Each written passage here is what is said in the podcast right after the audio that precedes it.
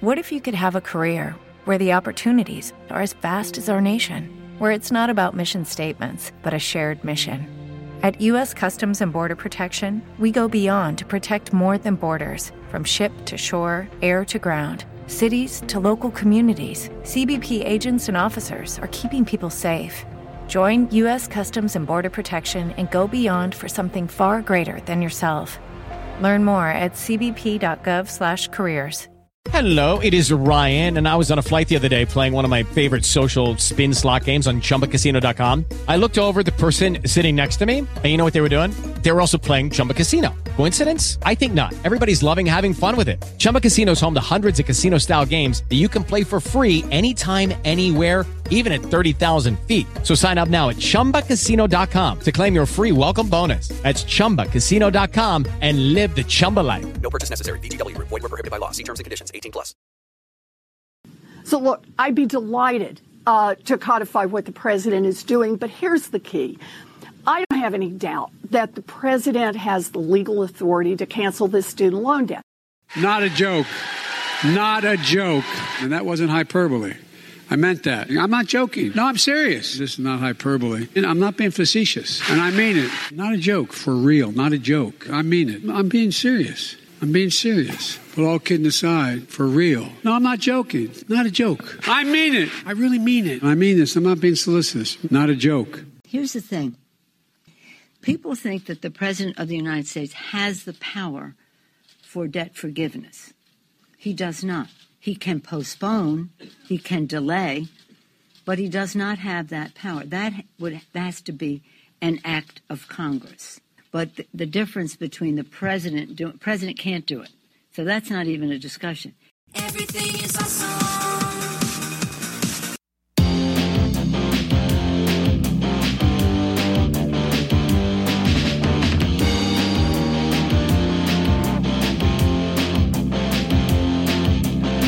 The USA is in a crucial stage. Not because of foreign wars we wage. It's more to do with the colors blue and red. Too many laws and too much government. Can you tell me where the Constitution went? The Bill of Rights is just hanging by a thread.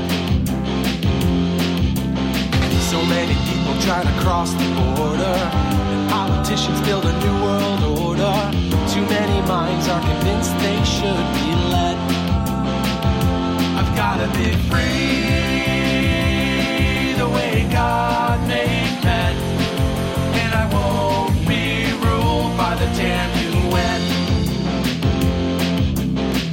Taking your right to self-defense. They say you're safer, but they don't make sense. Dangerous ones will not turn into guns. All the unions always ask for more. Is made on foreign shores. Come a day when there'll be real to pay. I've gotta be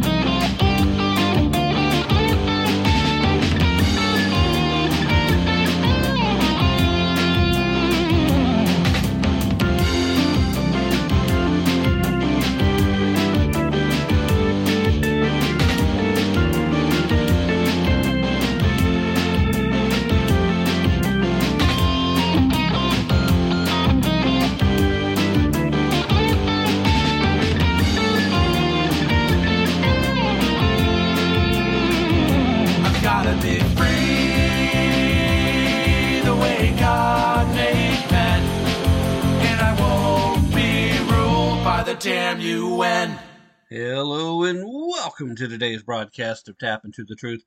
Hope you're having a fantastic day wherever you are and whatever you may be doing, with all the usual caveats, of course. With you as always, I am your ever so humble and mostly peaceful host, Tim Tapp, coming to you from historic Roane County, Tennessee. And we have got a little conversation to have in regards to post election recriminations. Uh, do have a conversation upcoming with Mr. Don Smith, host of the Don Smith Show previously. Now he does a brand new show called Political Insider. And uh, believe me, if you're not already signed up to, to pick up new episodes of Political Insider that you can find on his locals account and over on Rumble, then you are by all means missing out. We'll have that conversation with uh, with Don here in just a little bit. But before we get into that, I want to take a serious look. Although we'll probably still be discussing some of the major topics involved for a little while to come. But we still need to have this conversation and we need to start getting refocused as conservatives, as constitutional loving Americans. We need to understand why we did not get the red wave, why we did not get the red tsunami, why we barely got a pink trickle. And part of that has to do with so much infighting already going on. You see, while the Democrats talk a big game about being a big tent party, the Republican Party's actually become exactly that. And the downside of being a big tent party is there's a lot of room for disagreement. There's going to be a lot of folks that simply are not going to get along. That's also going to occasionally, which seems like all the time, lead to incidences of muddied messaging. By that, I simply mean we're not even going to have the same message to share. As we are talking, time of the live discussion here happens to be November 13th of 2022. We're not quite a week removed from the election, the midterms here in the United States. But we've had plenty of folks blaming a lot of folks. In truth, I'll uh, I'll close on who I think shares the majority of the blame. But at the end of the day, there was way too much blame to go around to simply pick a single person. So let's talk first about this idea that Mitch McConnell tanked the Senate races simply by not funding candidates. See, supporters of former President Donald John Trump, you know, the orange man who was bad, the kicker of puppies, the eater of babies, the climate arsonist, that guy.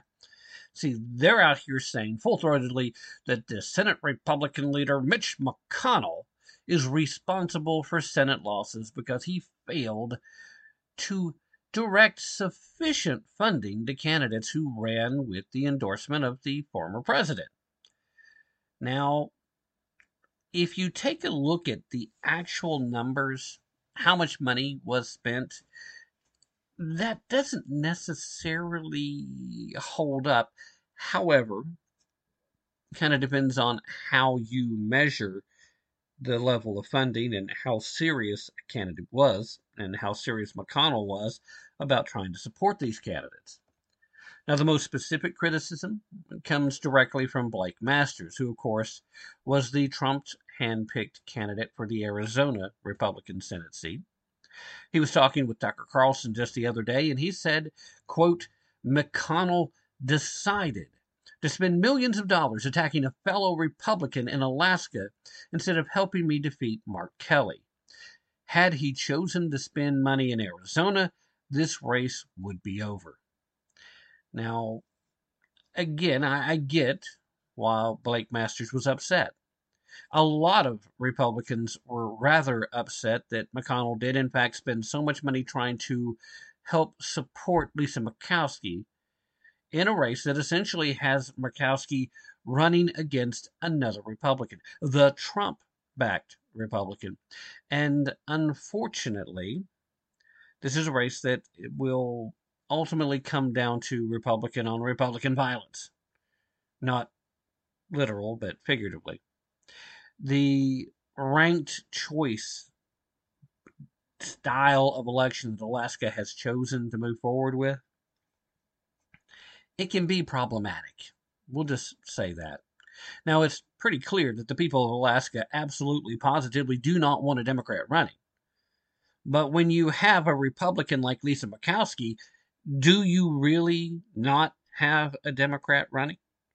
Sure, she claims to be a Republican. She claims to be conservative, but she still voted with the Democrats far too often during the course of her career, including some of the more important votes that took place during the Biden era. So, does Blake Masters have a legitimate argument here? Or is this just sour grapes? Is he looking for somebody to blame other than Donald Trump?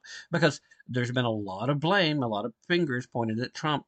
I myself quite upset with uh, the orange man who's bad uh, because of his refusal to wait until there's an actual campaign taking place for a primary race for the presidential nomination before he started taking cheap shots at Ron DeSantis. He's followed that up with uh, cheap shots also at the current governor of Virginia, a guy who also rose into popularity uh, and won largely on the strength of promising to put parents back in front of the decision making process for their children's education. He took those cheap shots after the election. But he actually started taking cheap shots at Ron DeSantis before the election was even over. The primaries hadn't happened yet. He started turning off Republican voters who were fired up and ready to support candidates that he had chosen because they had won their primaries, and these people kind of started backing off. Now, it's an actual thing. There's no question about the reality of that. The only question is, how much of an impact it had. Did it come too little too late? I don't really think Trump had that much of an impact on the election itself, unless, again, you take a look at the dollars that were spent. So, is it Mitch McConnell's fault that uh, Masters lost? Maybe, maybe it is. The overall charge of not spending heavily on the Senate races, well, that's false. McConnell spent, well, McConnell's super PAC, the Senate Leadership Fund, spent way more money than any other PAC, period. It was far outspending of the largest other spender. That, of course, being the Democratic counterpart, the Senate Majority PAC, when you look at it, we're literally talking about as far as spending in the 2022 cycle, McConnell's little pack spent $230 million. That was way over what the Democrats spent. Trump's super PAC, the MAGA Inc., it spent about 6% overall of what McConnell did. It only spent $15 million. It literally ranked number 12 among super PACs. Now, if you have been listening to my rants recently, you've heard me complain about how little of the money that Trump raised and then put into these super PACs, his super PAC, actually got spent supporting his candidates. Very little of it got spent, and most of it in the final days after early voting had already concluded. So, could Donald Trump have done more to help his candidates? Especially once they knew for a fact that McConnell wasn't that interested in having a bunch of hand selected Trump acolytes in the Senate? Well, you can certainly make that argument. But what you can't say is that McConnell did not spend money on hand picked Trump supported candidates. Trump's literally uh, picked several folks. McConnell's super PAC ran ads helping all of the Senate candidates that Trump's super PAC did, except for Masters. Masters was the only one. Now, does this have something to do with a interpersonal thing, or was it the fact that for whatever reason, McConnell thought that Arizona was one that they should be able to win without spending a lot of money there. Again, this is where a lot of folks get upset that he spent so much money in Alaska trying to support Murkowski. Murkowski, Murkowski, Murkowski. Let's, let's, let's help Lisa Murkowski.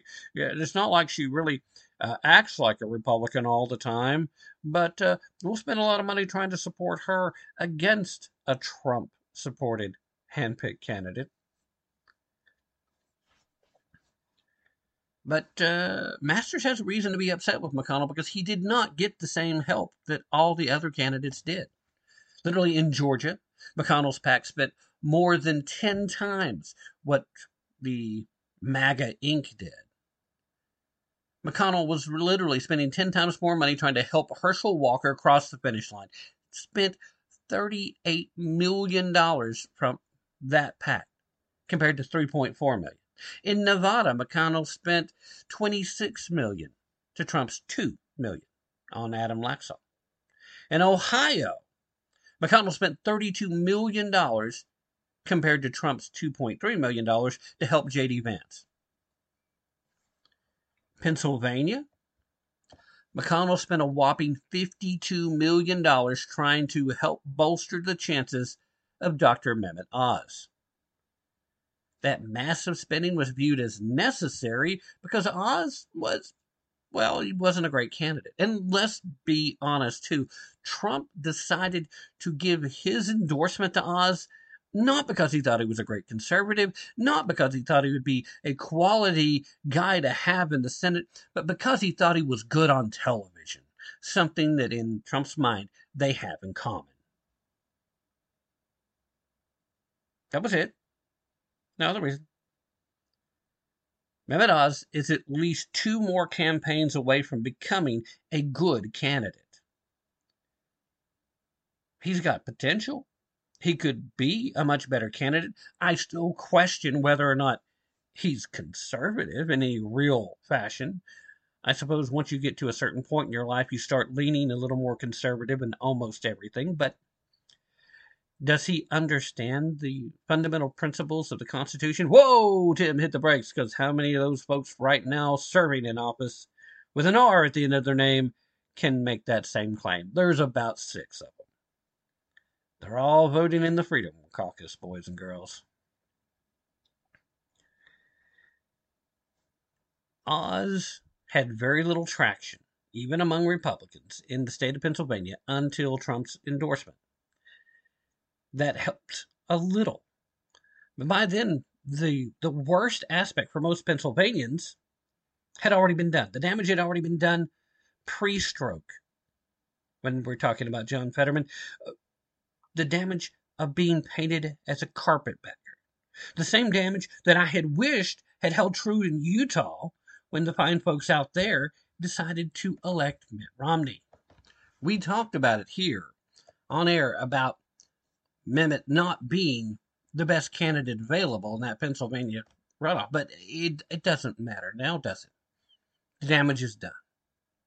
Point of the matter is, Mitch McConnell spent way more money one could say wasted way more money to try to help that particular Trump candidate than he did uh, almost any other candidate that was being supported.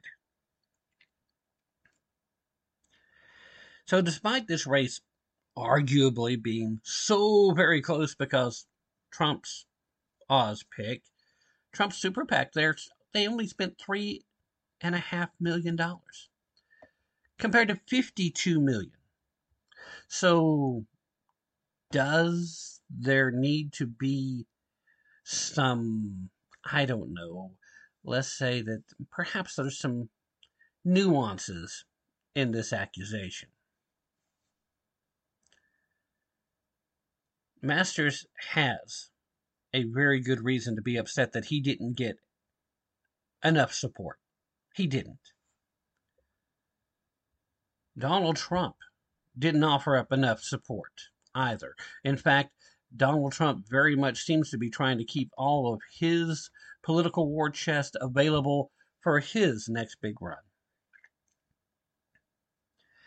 But it wasn't the amount of dollars that was spent. It wasn't the quality of candidates because, let's be honest, if it was really a question of the quality of candidates, if both Democratic voter, Republican voters both were looking at who their best candidate was going to be, there are several places where the race would have went drastically a different direction because Mehmet Oz, despite not being a perfect conservative, is still a far better choice at being a senator than a guy who can't even get a full sentence out who clearly has an underlying cardiac condition that makes him highly susceptible to either another stroke or a massive coronary event that could claim his life sometime in the next four years, which, by the way, a Senate term lasts for six. So he's not likely to get through this first term unscathed and healthy. Now, this isn't me rooting for a bad thing. Don't get it twisted. Don't take it the wrong way. I certainly hope the man makes a full recovery and somehow manages to beat the odds and become a fully healthy person again. I do. But even before his stroke, he was a horrible candidate. This is a man that, again, public record, engaged in acts of vandalism while he was a sitting mayor on both private and public properties. A man who engaged in a shady land deal where he utilized a nonprofit that he was running while he was the sitting mayor. That the vice president of this nonprofit was his deputy mayor. The deputy mayor makes a purchase of a parcel of land that was valued at $75,000 in the town that he's supposed to be helping to revitalize. And then he personally purchases said land from the nonprofit for $1,100. Now, if somehow they manage to avoid breaking any law in the the whole concourse of that, it's still at the very least immoral and shady. This is the guy, a guy that literally makes uh, Bernie Sanders look like a middle of the road centrist?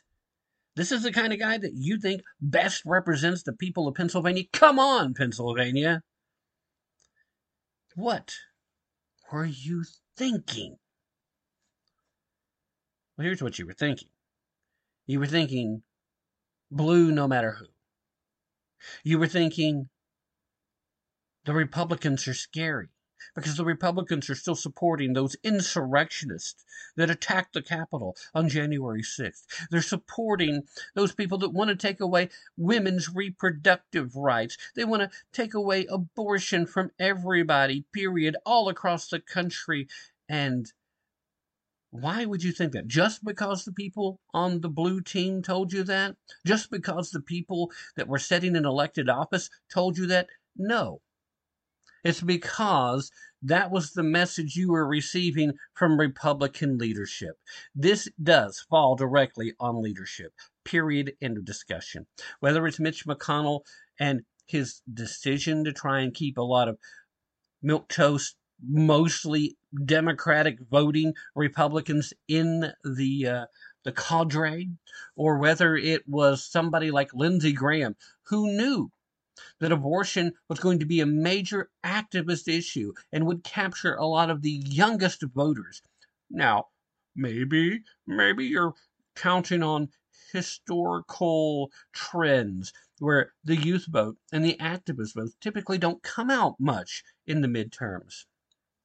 But we had Roe v. Wade overturned. And then we had morons like Elizabeth Warren out there talking about how they're coming they're coming for your rights, all your rights. They're coming after gay marriage next. They're coming after all of these things are things that the Republican Party should be targeting, but not targeting to do away with, simply targeting to make them state issues again and get it out of the purview of the federal government because it never belonged there, which is all the Supreme Court did. But what did Lindsey Graham do? He, while this debate was going on, tried introducing a bill that would federally ban abortion all across the state. Literally, feeding into the fears. And you can't convince me that the timing didn't have a little something to do with maybe, I don't know, trying to help prevent a red tsunami from happening.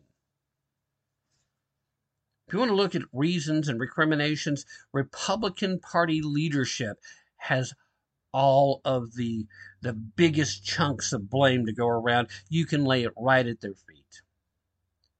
These guys do not deserve to stay in, a position of authority. And it doesn't matter which ones you want to look at, you can go three positions deep in the Senate and the House. They need to be replaced. We need new leadership that are willing to put America first. I would personally, if I had any standing in the matter, go ahead and offer up the members of the Freedom Caucus to begin. Those are the folks that still believe in the Constitution, that should be in positions of leadership, and they need to be communicators. They need to not be afraid to discuss the social issues. They need to not be afraid to engage in the culture war, but they need to understand how to reframe the lies that the left continues to tell the American people and continues to convince those among us with the least bit of life experience and now very little training in critical thought. They're, they're buying into that instead of taking a moment to ponder. It is Republican leadership to blame, as is often the case. Messaging, again, fails the Republicans. And as we have heard quite frequently in the last several election cycles, we should never underestimate the Republicans' ability to snatch defeat out of the jaws of victory. Don't go anywhere. I'll be right back with my conversation with Don Smith.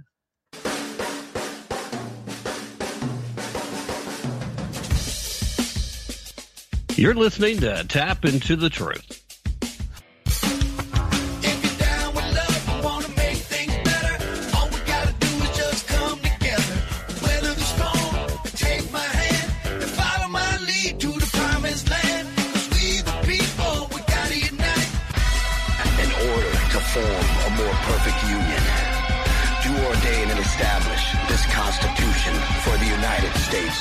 America.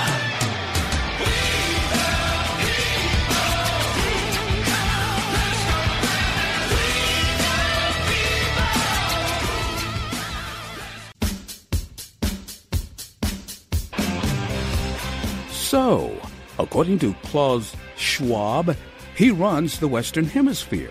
Hmm. It is easy to understand why Schwab believes such madness. Hello, I'm Ron Edwards. On today's page from the Edwards Notebook, brought to you by Constitutional Grounds Coffee.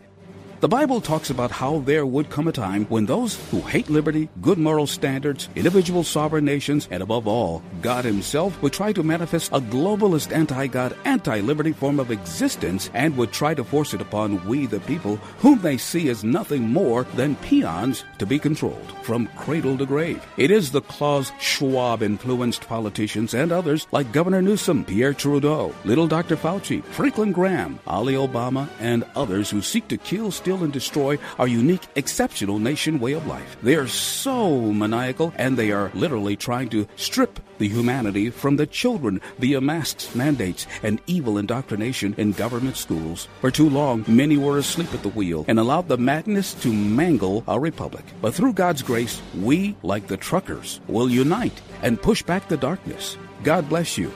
God bless America, and may America bless God. I'm Ron Edwards. For Constitutional Grounds Coffee, simply go to BlueRidgeCoffeeCrafters.com. Sponsored by the Tri County Liberty Coalition. Constitutional Grounds, the hot air roasted coffee that produces a smoother, richer, healthier, and less acidic coffee. Our unique hot air roasted coffee has a most delicious taste that everyone is raving about. Because you want the best, Constitutional Grounds is the coffee you want in your cup. Simply go to theronedwards.com and click on to the Constitutional Grounds coffee display to make your purchase and to be sure to use the RE20 promo code and you will receive a 20% discount. Remember, Constitutional Grounds, the coffee you want in your cup. My name's Joe Biden. Not a joke. Not a joke. And that wasn't hyperbole. I meant that. I'm not joking. No, I'm serious. This is not hyperbole. And I'm not being facetious. And I mean it. Not a joke. For real. Not a joke. I mean it. I'm being serious. I'm being serious. But all kidding aside, for real. No, I'm not joking. Not a joke. I mean it. I'm a smoker. I'm a midnight toker. I sure don't want to hurt no one. I keep forgetting I'm president.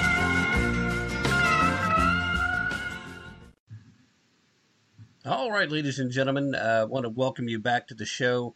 Uh, sitting down and having a conversation today with Don Smith. You guys probably remember the Don Smith show. It's not that far removed from our memories. Uh, Don, first of all, thanks for uh, joining me. As always, I appreciate the opportunity to get to speak with you. Uh, thanks for uh, coming on with me. Oh, my pleasure, Tim. Thanks for having me. All right. Before we go too far into anything else, I know a lot of my listeners have uh, always followed you as well. Uh, you left BTR a while back. You went over to uh, Locals, doing uh, great stuff over there and uh, sharing on Rumble. Uh, give everybody an update with where you're at now.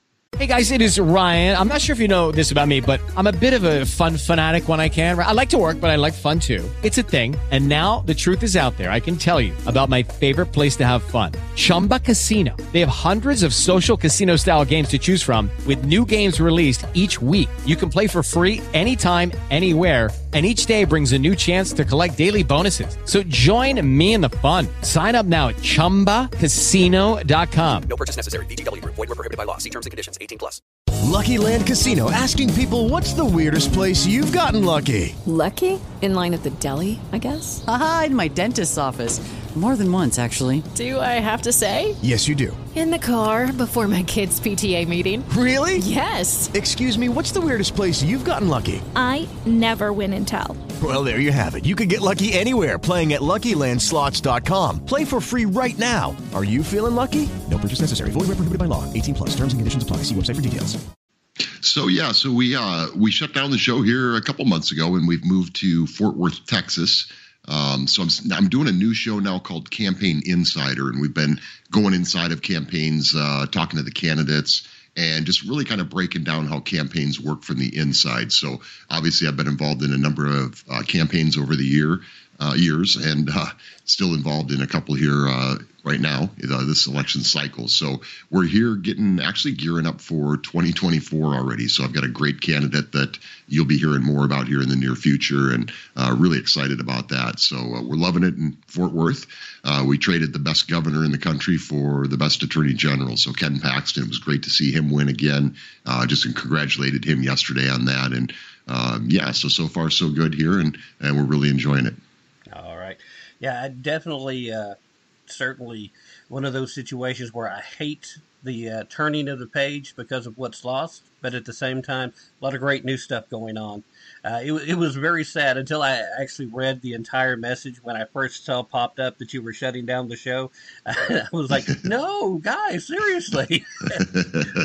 well, th- yeah, thanks. It's yeah, it was a, a kind of a tough decision, but not really because, like I said, we've got we're kind of focusing now on uh, 2024 already, and it might be a little early because we're still a little hungover from Tuesday. But anyway, so yeah, looking forward to that, and uh, we will be doing some more Don Smith shows. Just kind of shut down doing it every single week on Saturdays, and I think in the 15 years I missed like five Saturdays. So.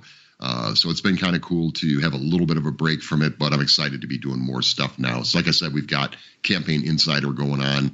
Uh, great, we've had three great shows already with that, and we'll have a fourth one here this week. So, uh, really excited about everything that's going on right now. But it was, yeah, it's been really weird to um, to not be doing that every Saturday at noon show. And um, but yeah, I've been enjoying our time since we've been here.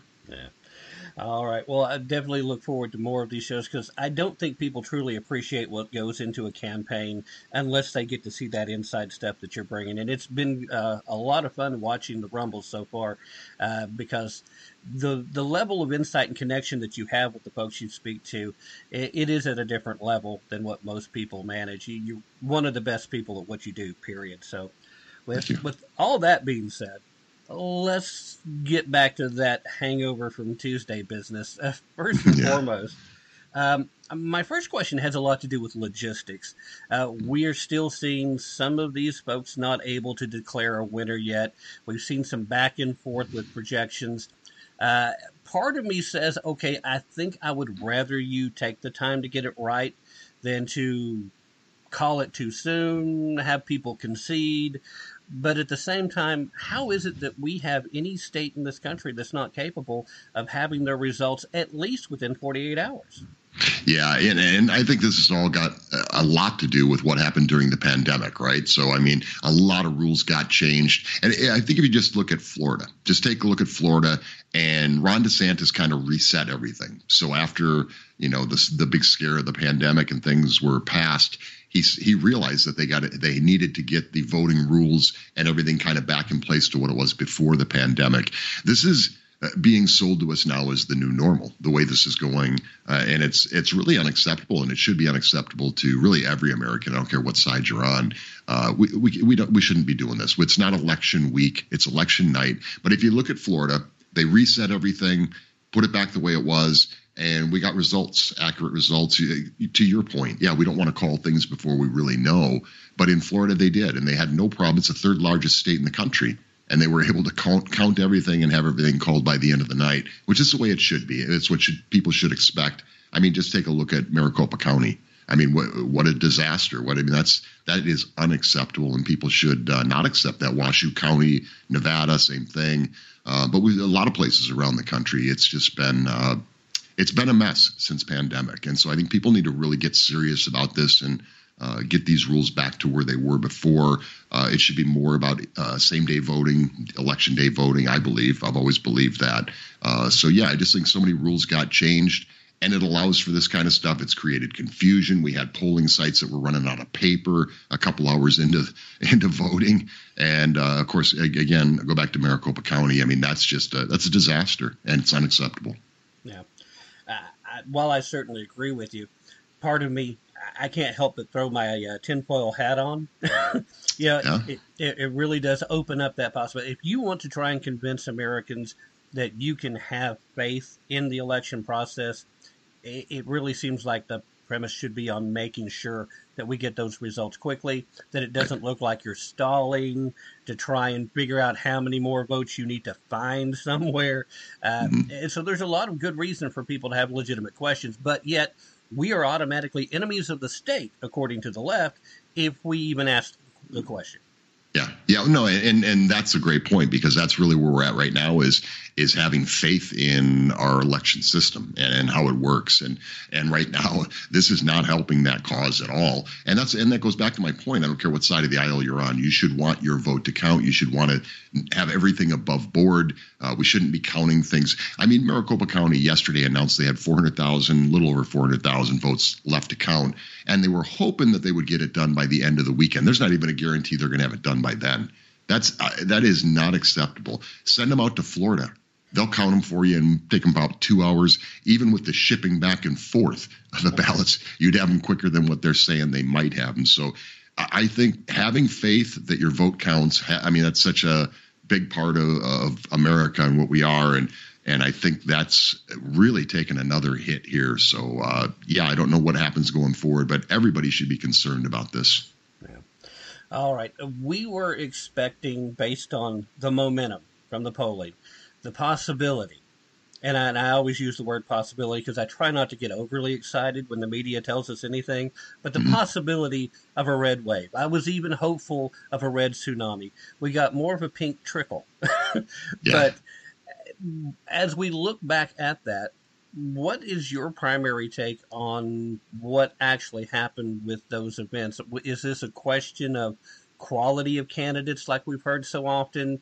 Is it an issue of the issues actually standing out a little bit stronger in the, the minds of some folks than what they admitted to?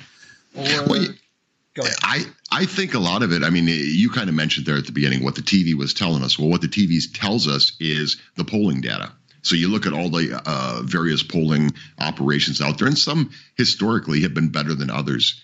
This time they got everything wrong. So it wasn't even just the the candidate matchups. It was also the the issues. I mean, they were apparently even wrong on the issues. If you compare everything that we saw leading up to election day, and then you look at the exit polling, uh, it was way off. So how does that happen? I think I think what I was talking about earlier with the changing of all the rules and everything that's going on in, in that regard, I think that's going to impact the polling. But I don't think anybody expected the polling to be that far off. I've doing the campaigns. I've got some some key people that I work with that are always very accurate, and uh, so it kind of puts everything upside down when, when you can't rely on that because the polling is so important to creating your messaging, to creating uh, marketing, how you market the candidate. I mean, there's so many things that are reliant upon knowing how people really feel about things. So that's to me that was the biggest concern from what just happened here on Tuesday. Is as you said, everything was so far off uh, from what they told us. So I'm really concerned about that. Yeah, I, I really look at certain races too, like uh, the Pennsylvania senator race, uh, to see John Fetterman, a, a man who, in, in, my mind, way more dangerous if he does fully recover. And I'm not rooting against a recovery, just he was a terrible candidate to begin with. Should have had people in Pennsylvania mad at him over the little land deal he pulled, and I wonder how many folks in the state actually knew about that. But uh, when you look at that, how much of that was blue no matter who, and how much of it was early voting, where it was too late to change a vote by the time they found out how bad his current health condition really was? Yeah, and that, and that's a great question, and I think it kind of ties into what you were talking about before the candidate quality thing. How much did that play into it? But when you look at Fetterman, I think I think certainly uh, there were a lot of ballots that had already been cast before the the only debate that they did, which was a disaster for. I mean, John Fetterman. I mean, like you, I mean, I hope he gets full recovery, but the guy's like man, I don't know. It's pretty scary that people would go and vote for somebody who he makes Biden seem competent and coherent. Uh, so I, I'm just. I'm blown away by that one, but I think that also flies in the face of everybody who's saying it's it's about the uh, candidate quality. It's the quality of the candidates. That's the big thing. Come on, really? You just pointed to John Fetterman and say, really? So that so that's the that was the determining factor. Was he seemed more capable of cognitive uh, thought than Dr. Oz. I mean, I don't think Dr. Oz was a great candidate, and I think that was one of the uh, bad picks by President Trump. And I'll say that right now. And I think a lot of people felt that way as well. But he was certainly far better than what we see with John Fetterman. So I don't I don't believe the whole quality of the candidate thing. I mean, uh, Kari Lake to me is is a rock star. I think she's a great candidate. Uh, I think if you look at her opponent, Katie Hobbs, which that's still up in the air right now, uh, she's a train wreck. I mean, just watch her debates or lack of debates, she, her unwillingness to debate. I guess is a better way to say it.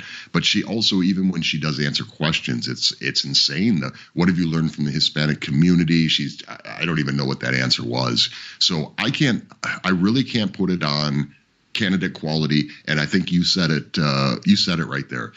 When they say on the left, vote blue no matter who.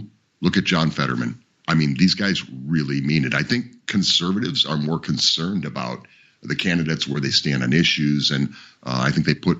I'm going to say I think they put more thought into it, and I think if Fetterman was on was on our side, I don't believe a lot of uh, true conservatives would have really showed up for that. So, uh, yeah, I think there's it's all those things combined, and it's just um, it, it's a shame what happened here this last Tuesday. Uh, looking at another big time election uh, result, one that we really should not have been in, and that's the gubernatorial race for New York. How very close that ended up being, and the coattails that actually pulled over a lot of House seats for the conservatives. Uh, what do you feel like is the most surprising aspect of that race? Because that one to me really does stand out as a place we shouldn't be winning, but a place where a lot of hardworking people that typically vote Democrat were feeling the results of the current uh, economy a little bit firmer, a little bit faster than the rest of the country. Yeah, no, I, I think when you look at New York, I mean, uh, that's that was almost a silver lining there, right? I mean, I think the the pickups that they had in that state for Republicans was huge, and I think it's because these people are living in in this. They're they're probably as impacted. You take uh, like California, especially Los Angeles area. Uh, you take New York, New York City they're I mean they're really being impacted on a daily basis by Kathy Hochul and, and before that um, obviously uh, anyway we won't even we won't even talk about Cuomo but but they're suffering from these policies, the the cash bail, the release, the all these things that are going on. They deal with that every day. So I think that was kind of a positive thing to see what happened in New York, to see Republicans doing as well as they did. Uh, Lee Zeldin should have been a winner if it wasn't as blue as it is in in New York. Uh, I think for sure that's an easy win. But it also goes back to what we were just talking about, Tim, and that's the the quality of the candidates. Kathy Hochul I mean, in the in the debate there, when Lee Zeldin brought up the crime, and she made the comment, I don't know why that's so important to you. Number one, you should no candidate should ever say that that crime is not something that's important because of course it's important to everyone. But to say it to Lee Zeldin, who was personally impacted by this stuff, I mean, he got attacked on stage. He had people outside of his home threatening him. I mean, this guy was personally impacted by this. So that should really flip things and and I think it if you really take these things, you look at that. We talked about John Fetterman, the early voting stuff.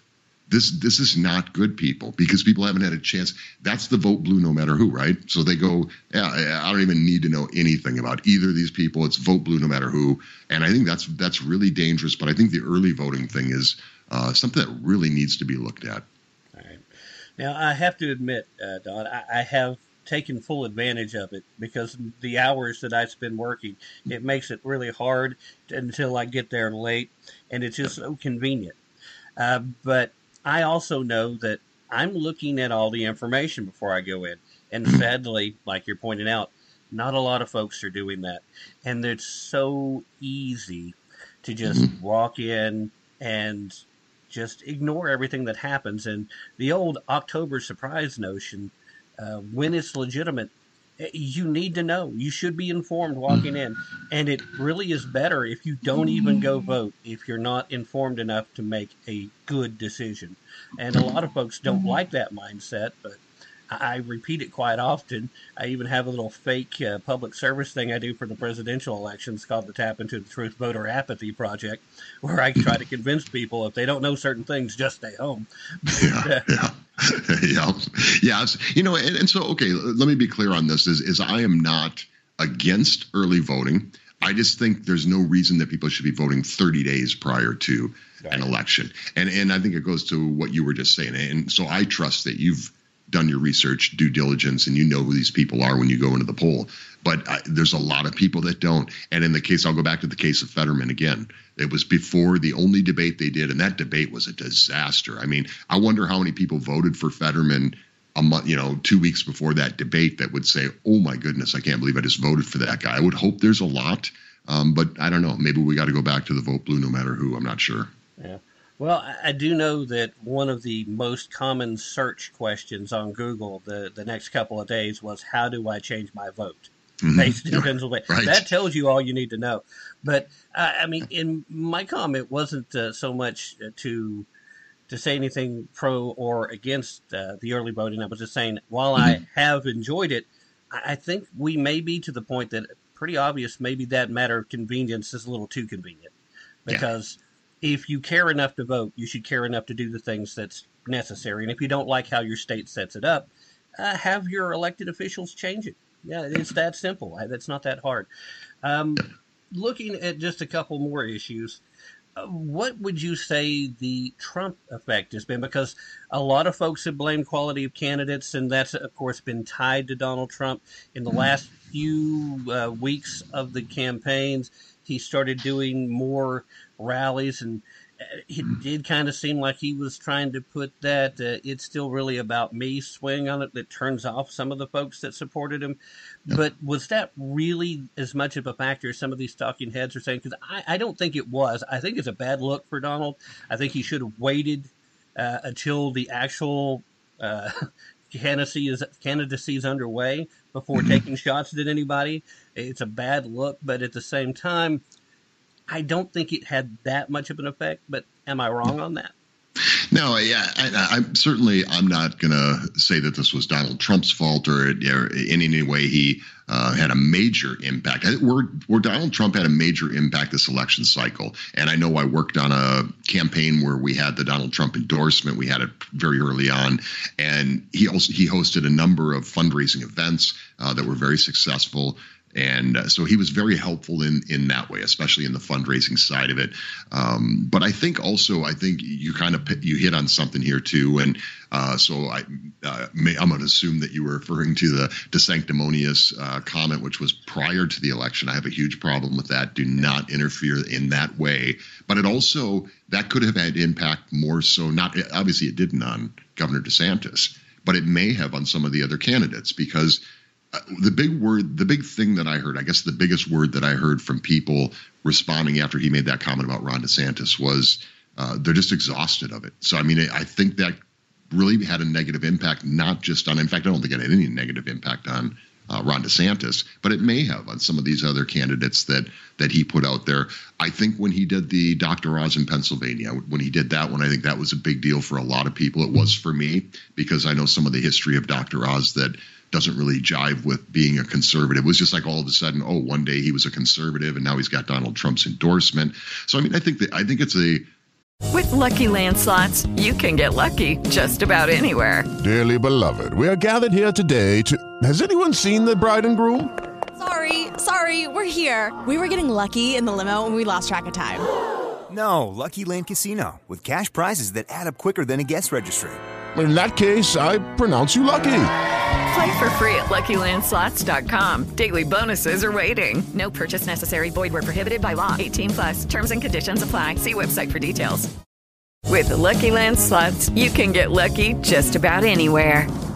This is your captain speaking. Uh, we've got clear runway and the weather's fine, but we're just going to circle up here a while and uh, get lucky. No, no, nothing like that. It's just these cash prizes add up quick. So I suggest you sit back, keep your tray table upright, and start getting lucky.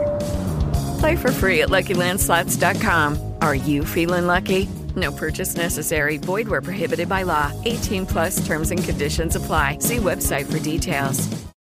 It's a complicated thing to really break down what the Trump effect was. Um, but I think in a lot of ways, money wise, it had a very positive impact, but in other areas it didn't. So that's one thing when you're inside of a campaign is you've got to you've got to look at stuff like that and who do I want endorsing me? Who do I want talking on my behalf and those kind of things?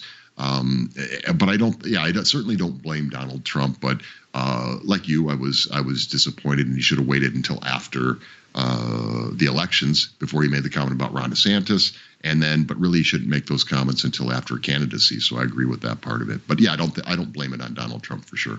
Yeah, it's just you know everybody's scrambling trying to find an explanation. We've heard the quality of candidate thing. We've heard the Donald Trump thing, and I really I have a hard time buying into all of that. I think it really still just comes down to a lot of young people in particular that showed up uh, in record numbers for a midterm election are still buying into the false leftist narrative involving abortions and democracy and, and all this crazy talk and there's nothing more frustrating for me, and I know it probably feels the same way for you, uh, when we hear about a threat to American democracy, which of course is actually a constitutional republic where we use democracy as part of our principles.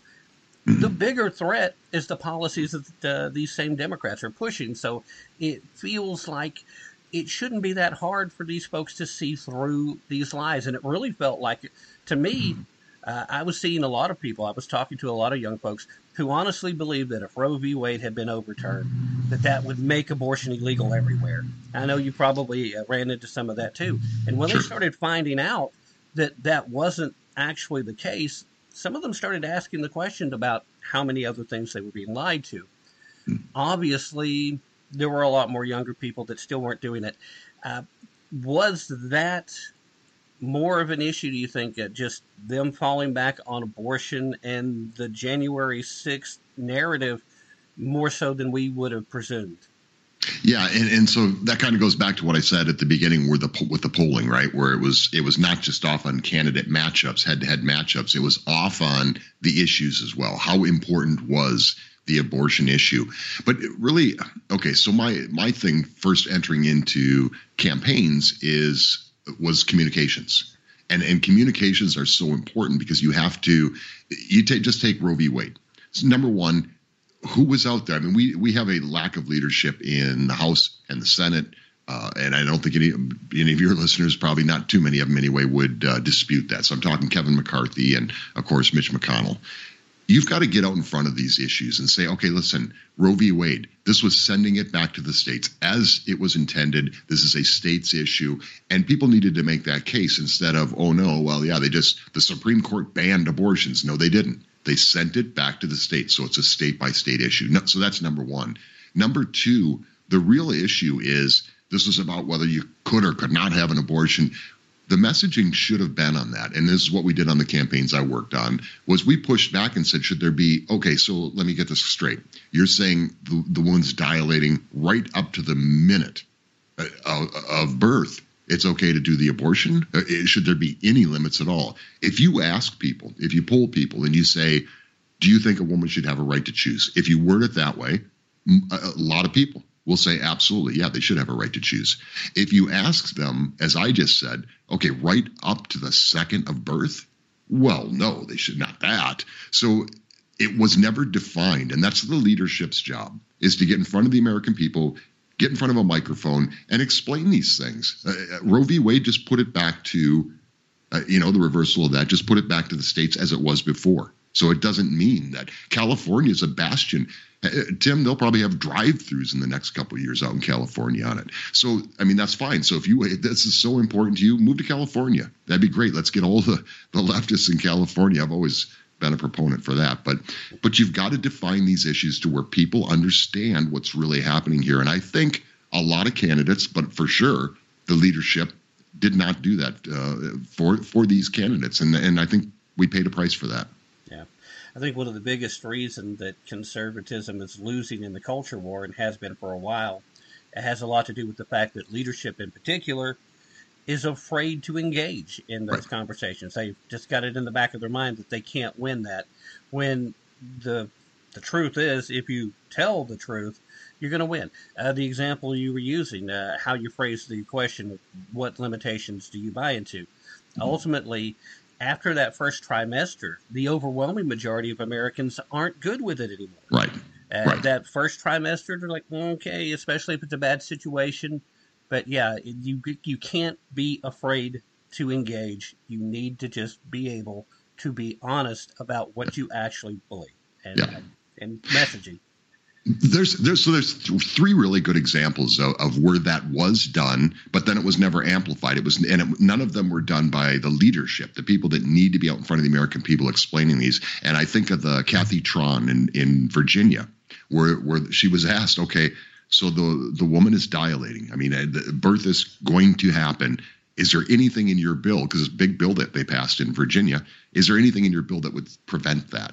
Nope, there's nothing in my bill that would prevent that. People would be horrified. Even she, Kathy Tran, when she answered that question, she gulped in the middle of the answer because even she understood how bad that sounded. But there's also, you've got the Ralph Northam one, right? Where he said, so even after the child is born, the doctor and the mother will have a conversation, a, com- a conversation about the child's born.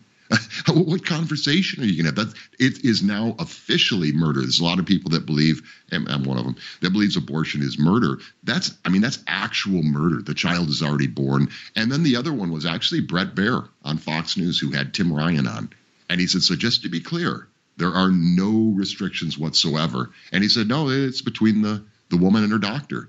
And so, like you just talked about, after the third trimester, there's a lot of people that go, well, okay, wait a minute. You, there's been a chance to already do all these kind of things. So, my point with this is message it that way. Watch those three clips. If, if your leadership in the House, the if you're Mitch McConnell, if you're, I mean, watch those things. Get out in front of the American people and explain that this is what they're talking about, people. And I don't know if it's that they that they're afraid. It might be, as you said, are they afraid to address these issues and confront them? Or do they just think that everybody understands that? And it's just a, are they assuming that people know what we're talking about here? And I, you should never do that. In communications you should never assume anything. You know what they say about assume. So um, yeah i think that i think a lot of the blame can be pointed right towards that the messaging. Yeah. All right. Well, do you have any prognostications you'd like to share in regards to these still up in the air seats? I know Arizona still, right now, it looks like it's heavily trending that we may get Kari Lake after all. Uh, we've got a few other races up going. Uh, what's your gut feeling and your experience telling you on some of these? And uh, then after that, let's look at the runoff uh, election in Georgia upcoming. Yeah, so I uh, so the last information that I have, but uh, so again, this is this is where it's really difficult for me this election cycle is because I've always had these sources that I could trust that say, well, this is what's going to happen, and uh, and I had those leading up to election day, uh, but they've it's all been blown out of the water. So what, the information I have right now is that Kari Lake will win. The counties that are outstanding, the votes that are outstanding will drop in her favor, pretty much 70% kind of thing. But she needs a few. Uh, but then I had also heard that, uh, last, this is as of la- late last night, uh, that Adam Laxalt was going to lose. And uh, um, so, yeah, I mean, I think, I think Kari Lake pulls this out. But uh, and, and I had also heard that Blake Masters was going to not make it too. So, um, but I don't know how much we can even put into this stuff. And this is what really concerns me. I'm talking about going into 2024 is everything is predicated off of what people really believe and actually think. And um, so it's going to be hard doing it this time without having faith in the in what people really think and that the polling data is accurate. Um, but I, I, do believe Kari Lake. I Kari Lake. Th- this should have been a blowout, right? I mean, this is just like Fetterman losing. I mean, Oz should have that should have been a blowout win, but it wasn't. Uh, Kari Lake should be. I think she's a rock star. I think she's one of the best candidates I've ever seen. Uh, I think her messaging is great. She's a she handles herself well. Um, but yeah, here we are trying to see what's going to happen. So I really right now don't have any faith in in any of that. But I think Kari Lake will pull it out. But we'll see. Yeah.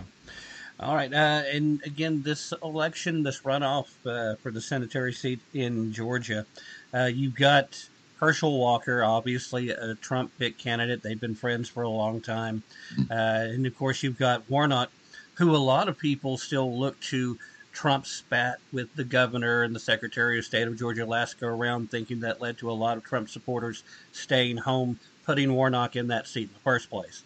Uh, it, yep. it is a case here where you've got that connection, but he really did do well in the debate uh, that he had. And it was a debate that I heard a lot of people criticize him on about, but at the end of the day, he related to the people of Georgia and he did a really good job of staying on point, pivoting back to points he picked up a lot of support then. Uh, all his personal issues got in the way. Again, talking about mm-hmm. quality of candidate and all this, but I think he did a good job of getting ahead of it. Yep. The fact that nobody got 50%, I think, was almost a given. At least I thought it was going in. I, have had a feeling this was going to go to a runoff. Now that it's just mm-hmm. the two of them, uh, do you have a feeling about that particular race?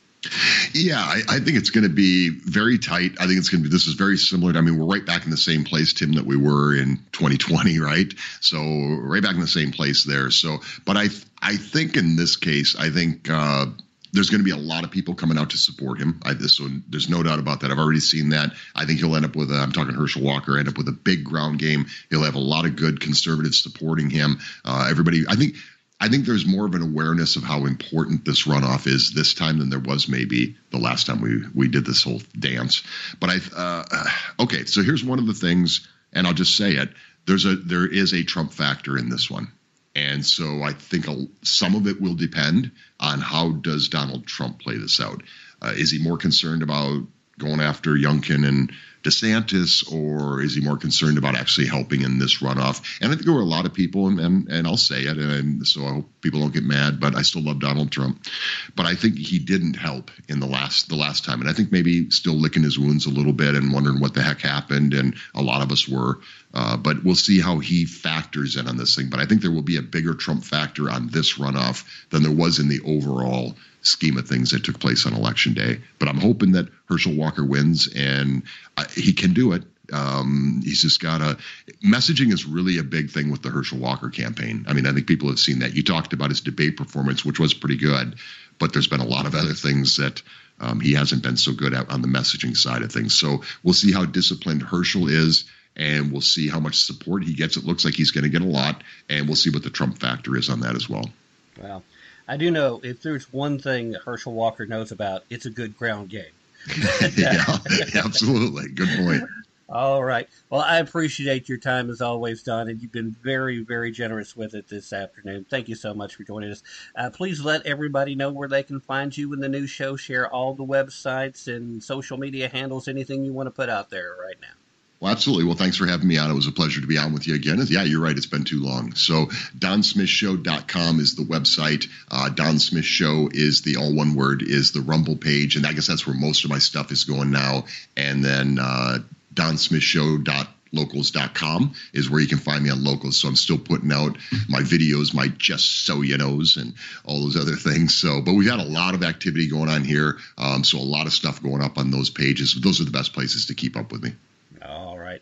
Thank you, Don. And definitely need to get back together on a much more regular basis. I, I really, I went back and I looked at it. And the last time we talked, uh, we were doing a tribute to Kel Fritzy. So it has Oh, been wow. way too Yeah. long. Way too long. I just miss know, her. I, I just know that you're a busy man, and I, I hate to even bug you. Is really what it comes down to. Now, feel free. You're not bugging me. All It's right. always an honor to be on with you. All right. Thank you, sir. God bless. Keep up the good work, and uh, look forward to the uh, next uh, episode from uh, the Insider Show. Sounds good. All right. Thanks, Tim. God bless. All right. Thank you, ladies and gentlemen. That is. With the Lucky Land slots, you can get lucky just about anywhere. This is your captain speaking. Uh, we've got clear runway and the weather's fine, but we're just going to circle up here a while and uh, get lucky. No, no, nothing like that. It's just these cash prizes add up quick. So I suggest you sit back, keep your tray table upright, and start getting lucky. Play for free at LuckyLandSlots.com. Are you feeling lucky? No purchase necessary. Void where prohibited by law. 18 plus terms and conditions apply. See website for details. It is Ryan here, and I have a question for you. What do you do when you win? Like, are you a fist pumper?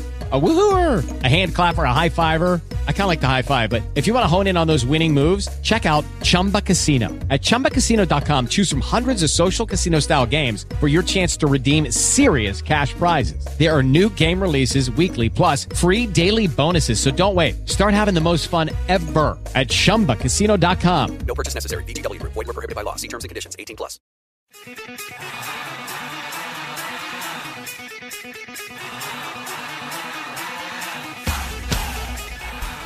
Hello, America. This is Ken Crow with Conservative Daily Briefing, and you are listening to Tim Tapp Tapp into the Truth.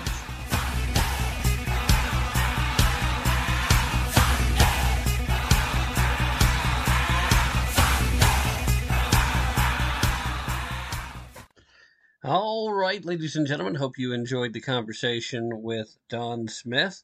Uh, it is always a, a great time uh, to get together with Don. I, I- I just love how well put together and well thought out everything that comes out of his mouth is. I mean, literally, it sounds like he has pages and pages of prepared material, but all of that is literally just right off the top of his head. Uh, he he really has a strong fundamental understanding, and that's part of what makes him so very good at what he does. And uh, you know, it's also kind of the same thing that uh, that sets him and. Uh, Ann Ubellis apart from a lot of folks that are doing this.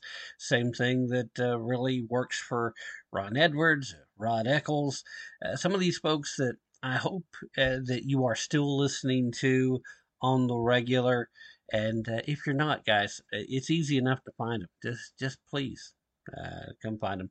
Political Insider uh, from uh, the Don Smith uh, production company is just really a good show. At, at that point in time when we were talking, which was just yesterday, today being Sunday, that was a Saturday conversation, and a few things have changed in the election counts and predictions, but nothing official yet, even now, so I'm not going to go too far into those things.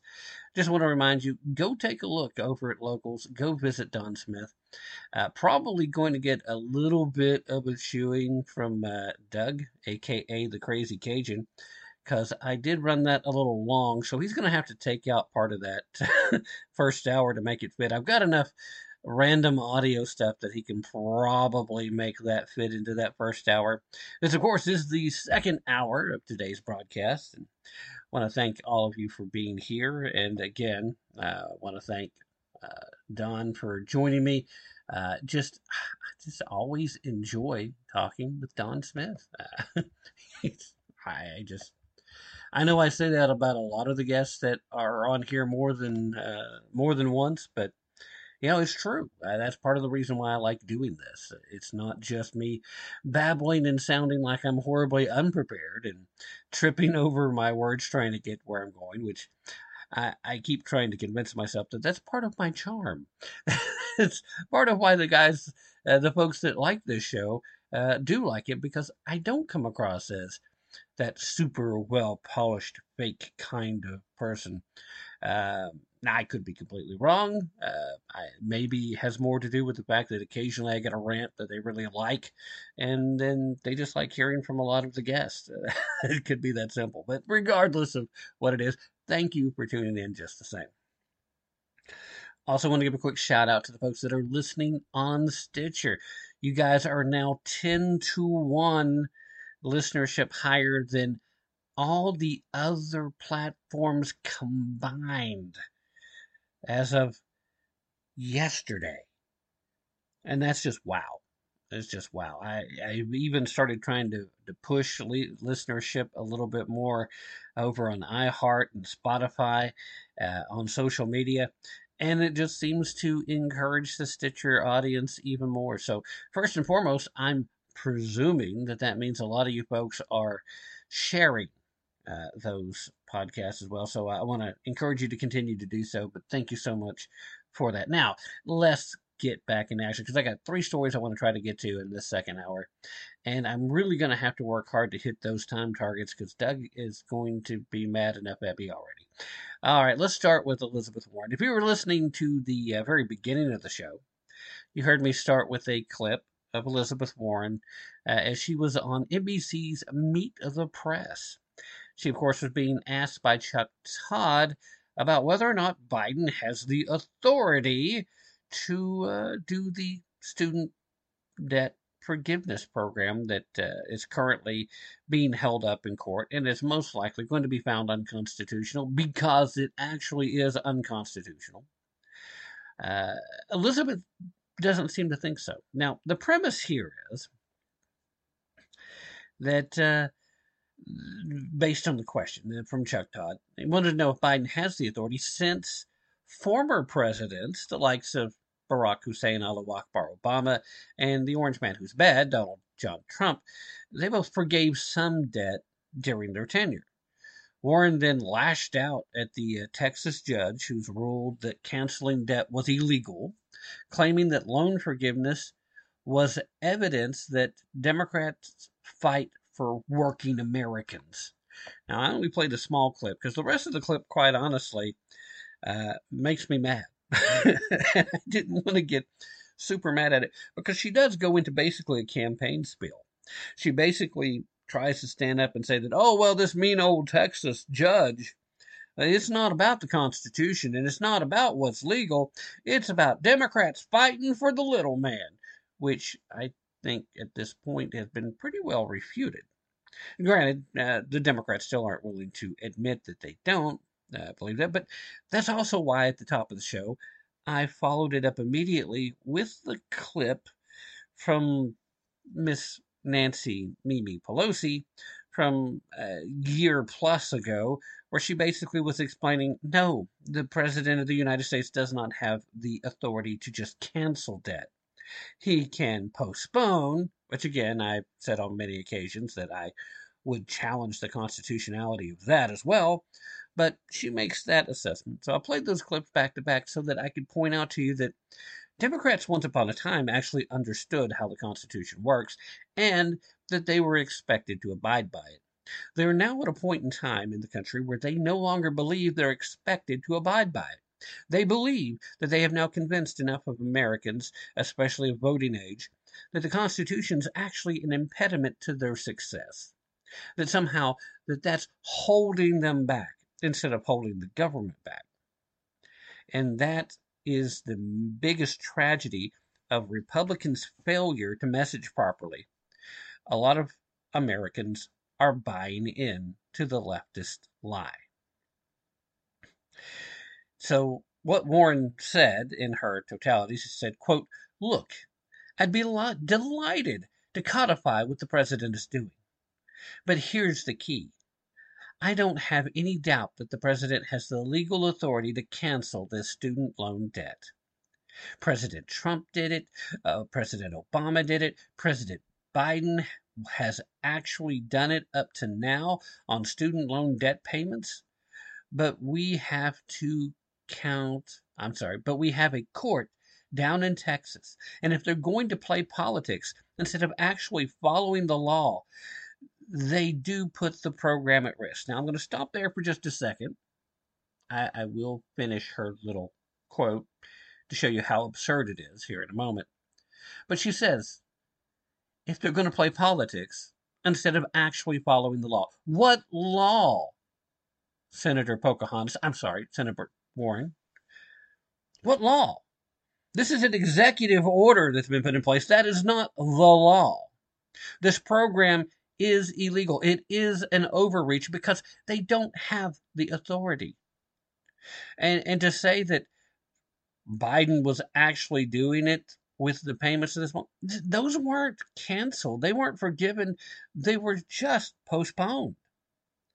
That's why they're working hard to try. It. They're trying to win over a bunch of millennial and younger folks who are still young enough to believe that somehow their education is of such value and of such worth that it should be an investment being made by our government instead of an investment that they're making. Now, these are people that are terribly, terribly overestimating the value and quality of those educations now. A lot of them are not actually learning very much because very few of them are coming out with even the slightest possibility of being prepared to offer up a well thought out and reasoned and rational argument on whether or not the electoral college should be done away with because they don't understand what its purpose is. Now, it continues to aggravate me that uh, Miss Warren here is making statements that are directly in contradiction to the Constitution. But that's when I have to remind myself, and I'd like to remind a lot of you. You see, Elizabeth Warren was a law professor. She even taught at Harvard for a bit. But you see, once she had moved into teaching law, she was teaching commercial law, not constitutional law. The Constitution is not exactly her strong point. I don't guess that really surprises anyone. All right, I promised that I would finish the rest of her quote, so here that is. I, even though I probably should just leave that segment right there on that uh, surprising nobody comment, because that's a really good place to leave it. But I did say I would, so here I go. Back to quoting. She added, this is one of the clearest differences between Democrats and Republicans. Now, if she'd left it right there, I'd be in complete agreement with her. One of the clearest differences is that right now Democrats don't seem to understand the difference between a law and an executive order. They don't seem to understand what it means to actually be fighting for everyone instead of fighting for those who are going to be the folks in that higher uh, tax bracket. We'll, we'll, we'll use that terminology. Because if you're trying to pay off a bunch of folks' student loans from where they go and get these degrees, presumably at least, I don't know, at least a third of them. I, I may be overestimating because, you know, the women's studies uh, degrees are really catching on. But at least a third of these folks are going into fields where they're going to be quite lucrative.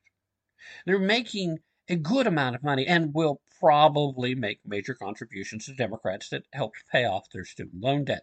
That's the hope. The Democrats are not fighting for the little guys there. They're fighting for their future elitists.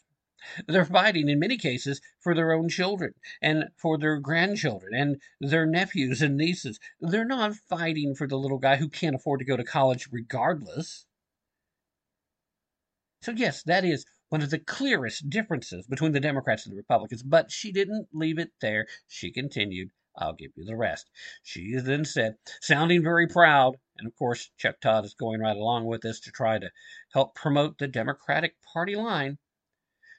She went back quoting Democrats, led by Joe Biden, are out there saying, We hear you on what it's like to get crushed by student loan debt. We know what it means, and so we're here to try to help. The Republicans, they got nothing. They say nope. The only people that they're willing to fight for are billionaires and billionaire corporations and conspiracy theorists. So, not sure why she threw that one in. Obviously, because uh, even they're recognizing the whole January 6th thing's a conspiracy theory. Just, just an observation. Anyway, the only people that they're willing to fight for are the billionaires and billionaire corporations and conspiracy theorists. Democrats fight for working people, and when we fight for working people, we win. You know what? If you would get back to fighting for working people instead of trying to fight for stupid crap, maybe you would. Maybe you'd be worth voting for then. Uh, Senator Pocahontas, I mean, uh, Senator Warren, you seem to think that crisis pregnancy centers are a terrible, horrible thing that need to be closed. You seem to think that student loan debt should just be forgiven and that the president has some magical power that constitutionally doesn't exist. I think you've become a yes person for the Democratic Party because you're still hoping to someday be able to claim that you were the first woman elected president. You know that that's most likely going to come from the Republican Party, or at least that's what you believe.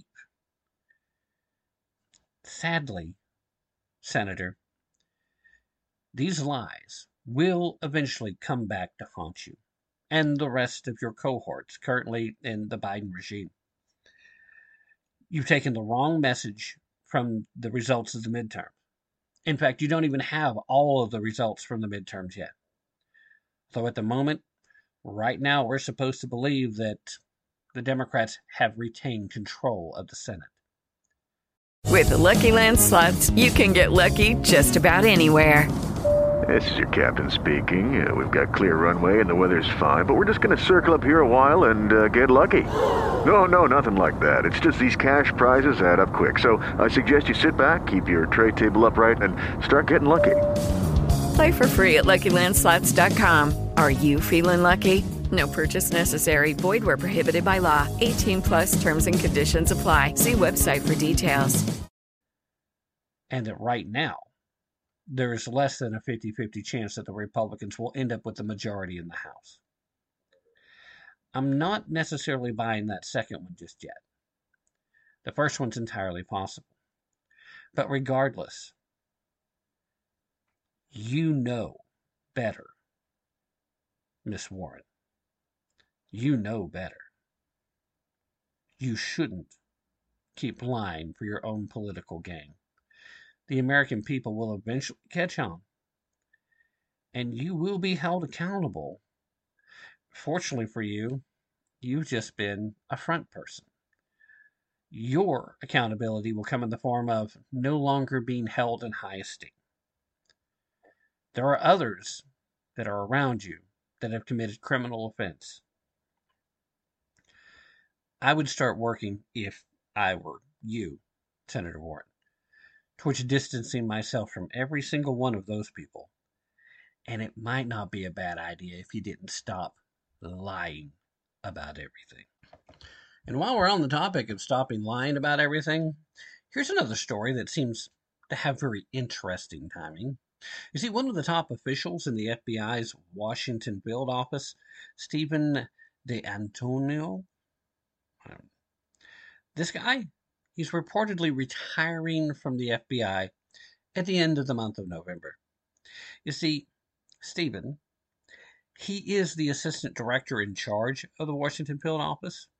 He was promoted in October of 2020 from his previous position as special agent in charge of the Detroit field office, where he oversaw the FBI investigation into the conspiracy to kidnap Michigan Governor Gretchen Whitmer.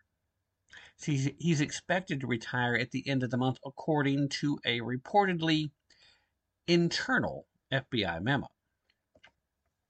At his role in Washington, D.C., Steven has been one of the chief FBI officials in charge of the Bureau's investigation into the U.S. Capitol riot on January 6th. Surprise, surprise. The conspiracy to kidnap Gretchen Whitmer and then the Capitol riot on January 6th.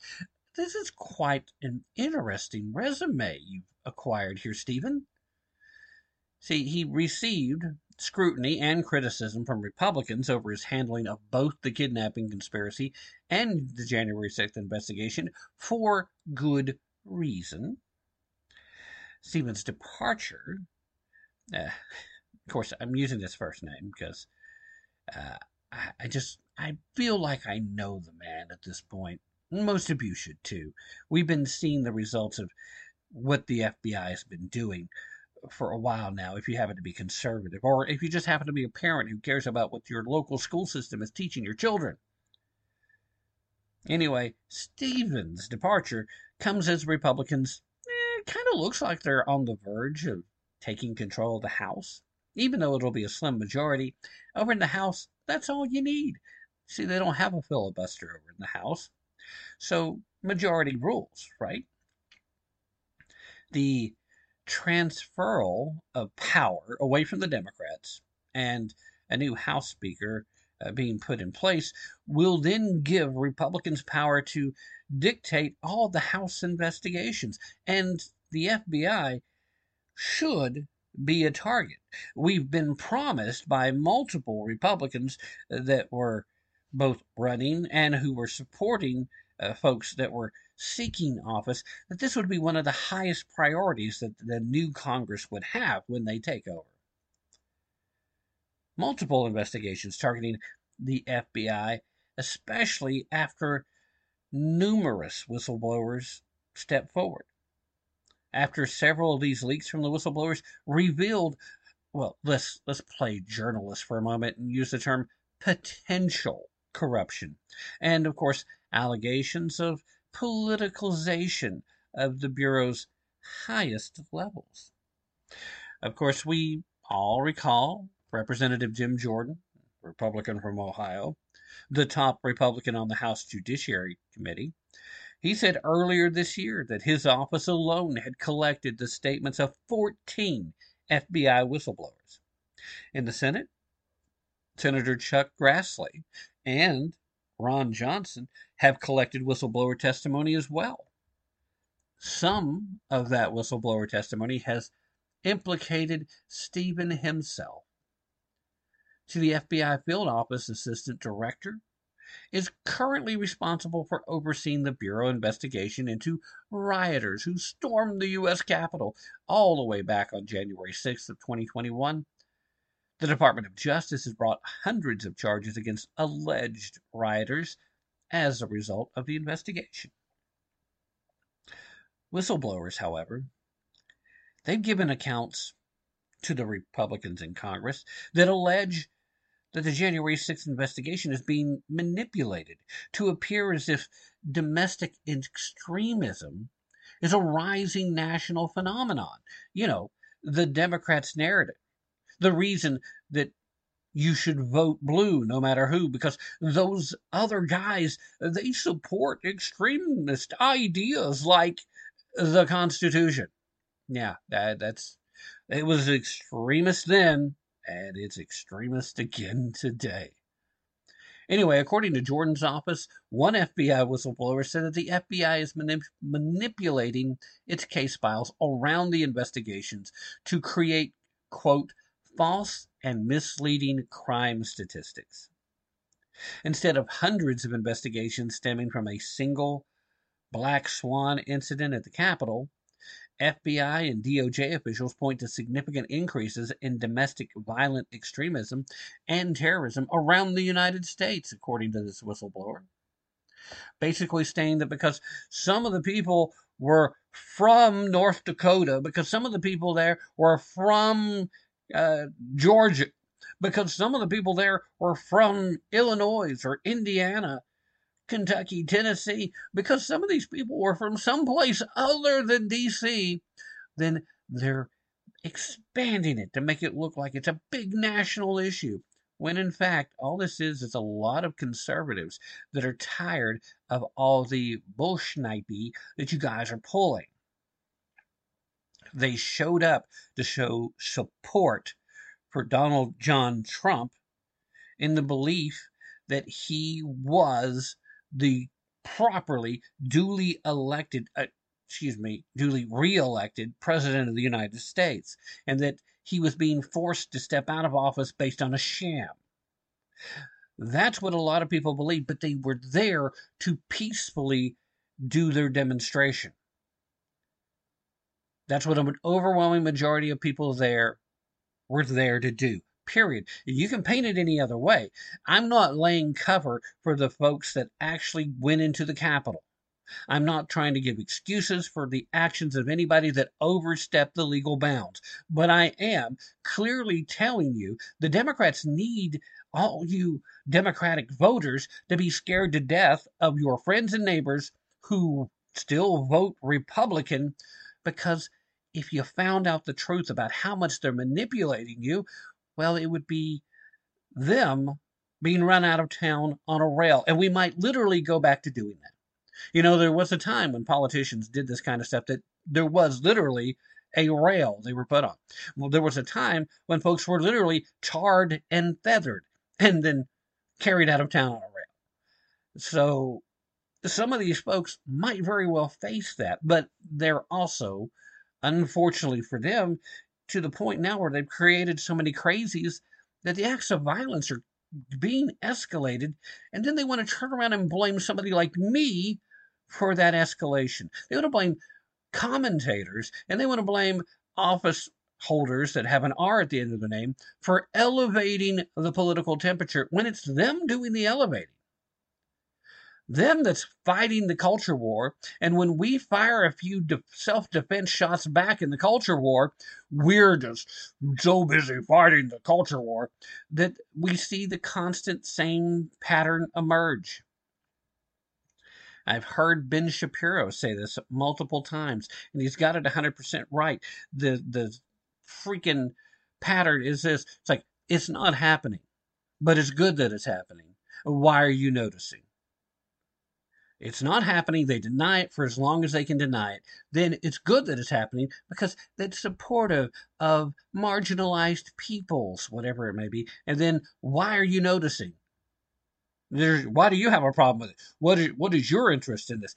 Our interest in this is protecting our children, protecting our republic, protecting our constitution, protecting our liberty.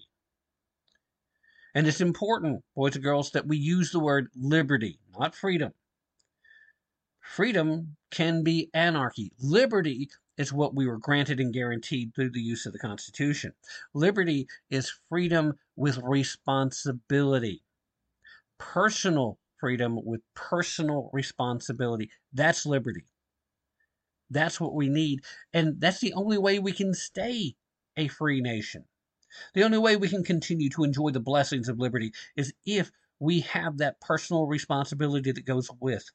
Which is why the political left has been pushing so hard, trying so hard to eliminate the very notion, the idea of personal responsibility.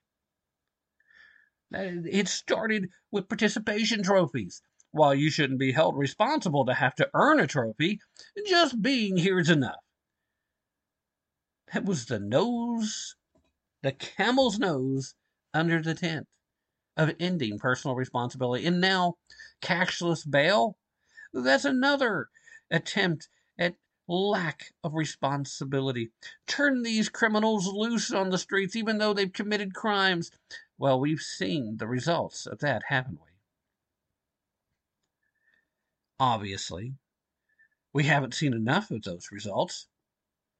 If you're a victim of crime in a place like New York, then I'm sorry, guys. I, I am. I, I feel for you. Same thing if you're a victim of crime right here in my neighborhood. I feel bad for you. You shouldn't have to be a victim of crime.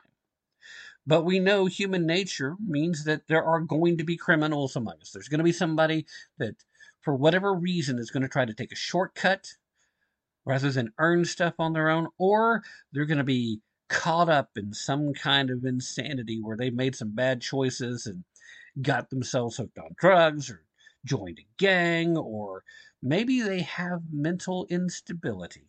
Maybe they're just not well and they're going to commit acts of criminality. That's where the government is supposed to provide some stopgap. That's where a civil society has pulled together and set up rules, and that there's supposed to be a level of responsibility for those that commit these actions that are in fact criminal. But talking about something, especially political speech, was never supposed to be a crime. In fact, it's supposed to be protected. Now, Steven's work at his previous position in Michigan, I'm still using his first name. Steven's work in Michigan, it's also drawn a lot of scrutiny. The Department of Justice announced charges related to a conspiracy to kidnap Whitmer back in October of 2020. Weeks before the election, the investigation and bust quickly became one of the most important domestic terrorism investigations in a generation, according to BuzzFeed. That's a direct quote from a BuzzFeed article. Later, doubts grew about the extent of the FBI's role in the sting. This is certain defendants raised questions about the conduct of human sources and FBI agents involved in the investigation. Of the six men charged by the Department of Justice in the plot, two cut plea deals before heading to trial. Two were acquitted at trial, and two were found guilty of conspiracy in a second trial after the first jury hung on the charges. So that leads us to the question of why Steven de Anturno, Turno, I'm probably still getting Steven's last name butchered, and I apologize for that, Steven. It seems suspicious, the timing of your announced retirement, Steven. Just when you think you might have to be called in front of a Congress that's no longer going to play patty cake with you, well, now you want to get out of office, and you want to get out of your office and see if you can't protect yourself from potential harm. Now, maybe you're due for retirement. Maybe you've spent so much time in public service. Here's the problem See, Steven, I would love to believe that it, it's really just you stepping away. That it really is you having done years of service and now you're ready to retire. That, that you've done your part for king and country. That you've served the people of the United States and that you've done it well. That it's just time. I would love to believe all of that but it's because of the politicalization of the Justice Department and specifically the FBI, because of friends of yours and co workers of yours and certain FBI agents who were engaging in insurance policies and certain other heads of the FBI that talked about how we would never reasonably charge Hillary Clinton for a violation of laws that do not require intent for it to be a violation of the law. And then turn around and engage in communications with a recently elected president so that the media can then report on that communication. And of course, the fact that there was this false allegation from a Steele dossier that was part of it. An FBI that wanted to make sure that communication occurred so that the entire country could then talk about it. And so that a big chunk of the country could believe that that was a real thing. And so that you would then understand why the FBI then went to the FISA courts and acquired warrants to spy on the campaign and then continue to spy on the president. Because, you know, he won that campaign. Much to Hillary Clinton's chagrin. And, of course, your coworkers that had tried to put forth an insurance policy, then evidently they picked the wrong insurance company. I would love to be able to believe in the FBI as an institution again. I would. I, I do know some FBI agents that have not spent more than a couple of days inside the Beltway, and then they were traveling there for training or various other things. They don't want to be in the Beltway. They want to be as far away from the Beltway as possible. These are good people. They're doing the work that the FBI is supposed to do. They themselves, they won't go on the record for anything, and they shouldn't. They don't know of anything other than second-hand, third-hand conversation and rumors. So there's really nothing to go on the record about. They should try to stay outside of the politicalization of these departments. They should continue to do what they're doing.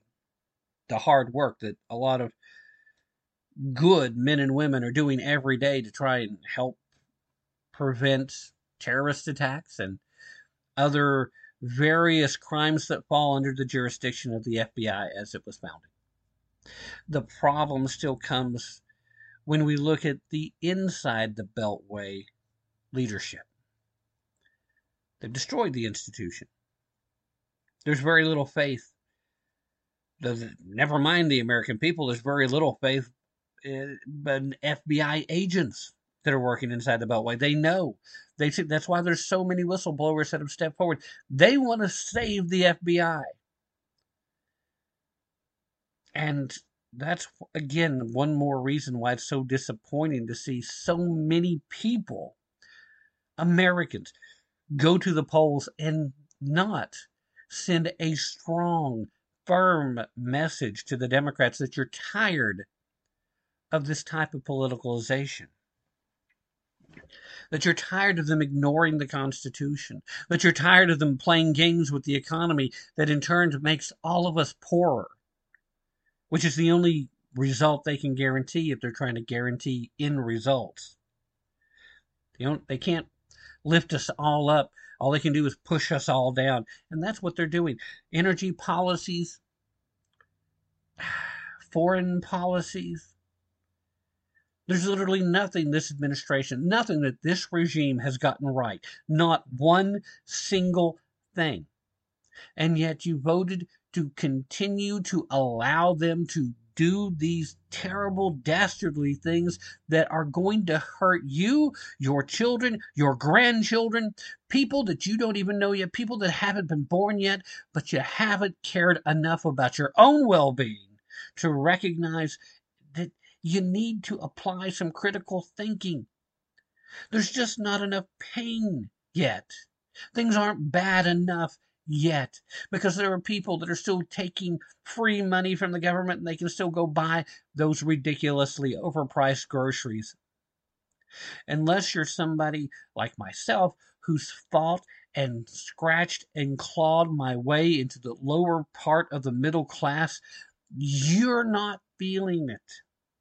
You don't have a firm understanding of how much this hurts because I can be back out of the middle class in a couple of paychecks. So maybe I feel it a little more than some of you. But I still don't understand how you don't see it for what it is. It's about so much more than a culture war. It's about the very survival of the United States as a nation. Now, if we want to, we want to have the conversation about a national divorce. That is a phrase I'm hearing more and more over the course of the last, well, the last several months, really. But the last few weeks, it's been on the lips of a lot of folks. A lot of people that would have never mentioned it before.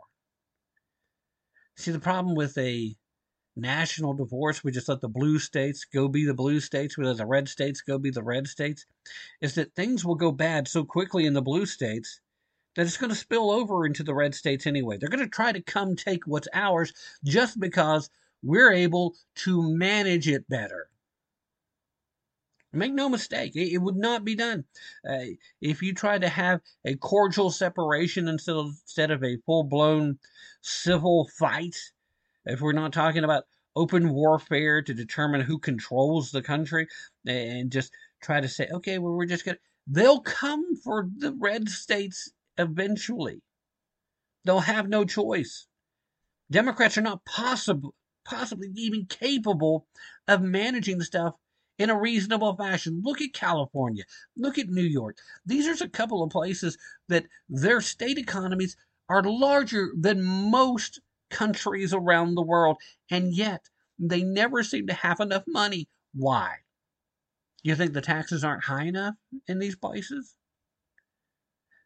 You let more companies continue to leave, where do you think it's going to end up at?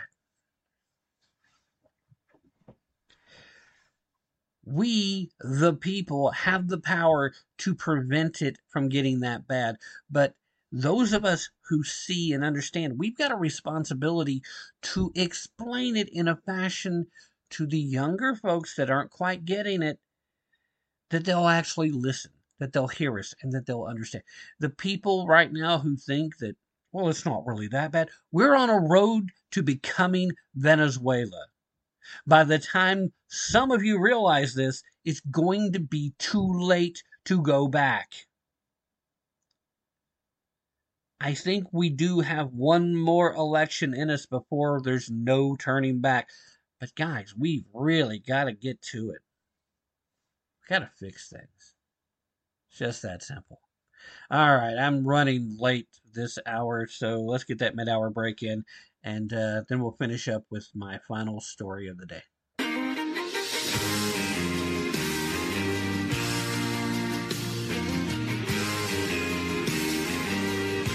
You're listening to Tapp into the Truth. Hey, Joe. They say building back better, make America great. If that's a wave of the future, all I've got to say, stick your progress where the sun don't shine. Keep your big mess away from me and mine. If you leave us alone, well, we'd all be just fine.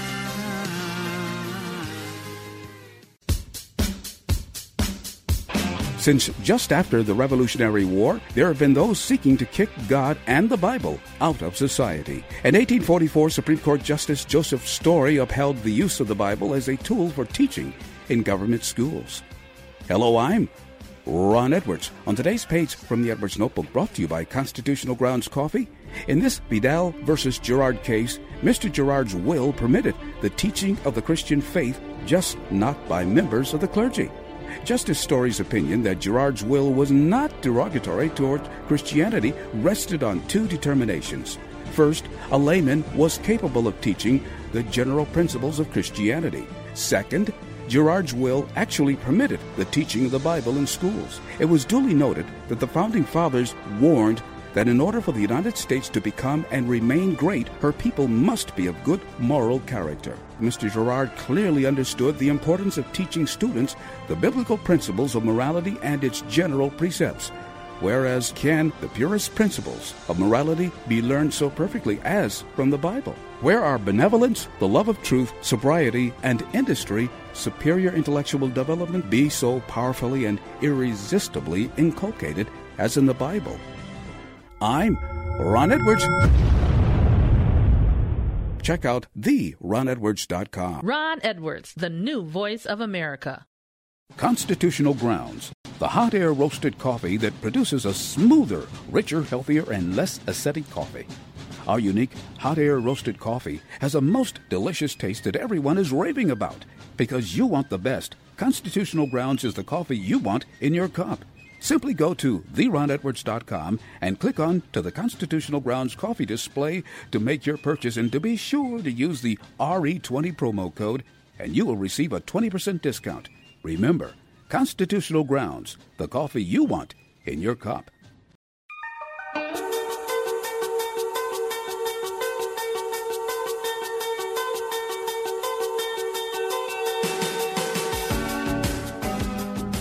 Don't take my word. Definitely don't take their word for it. Be prepared to put in some effort and most importantly, use your brain if you really want to tap into the truth. Hey, Joe.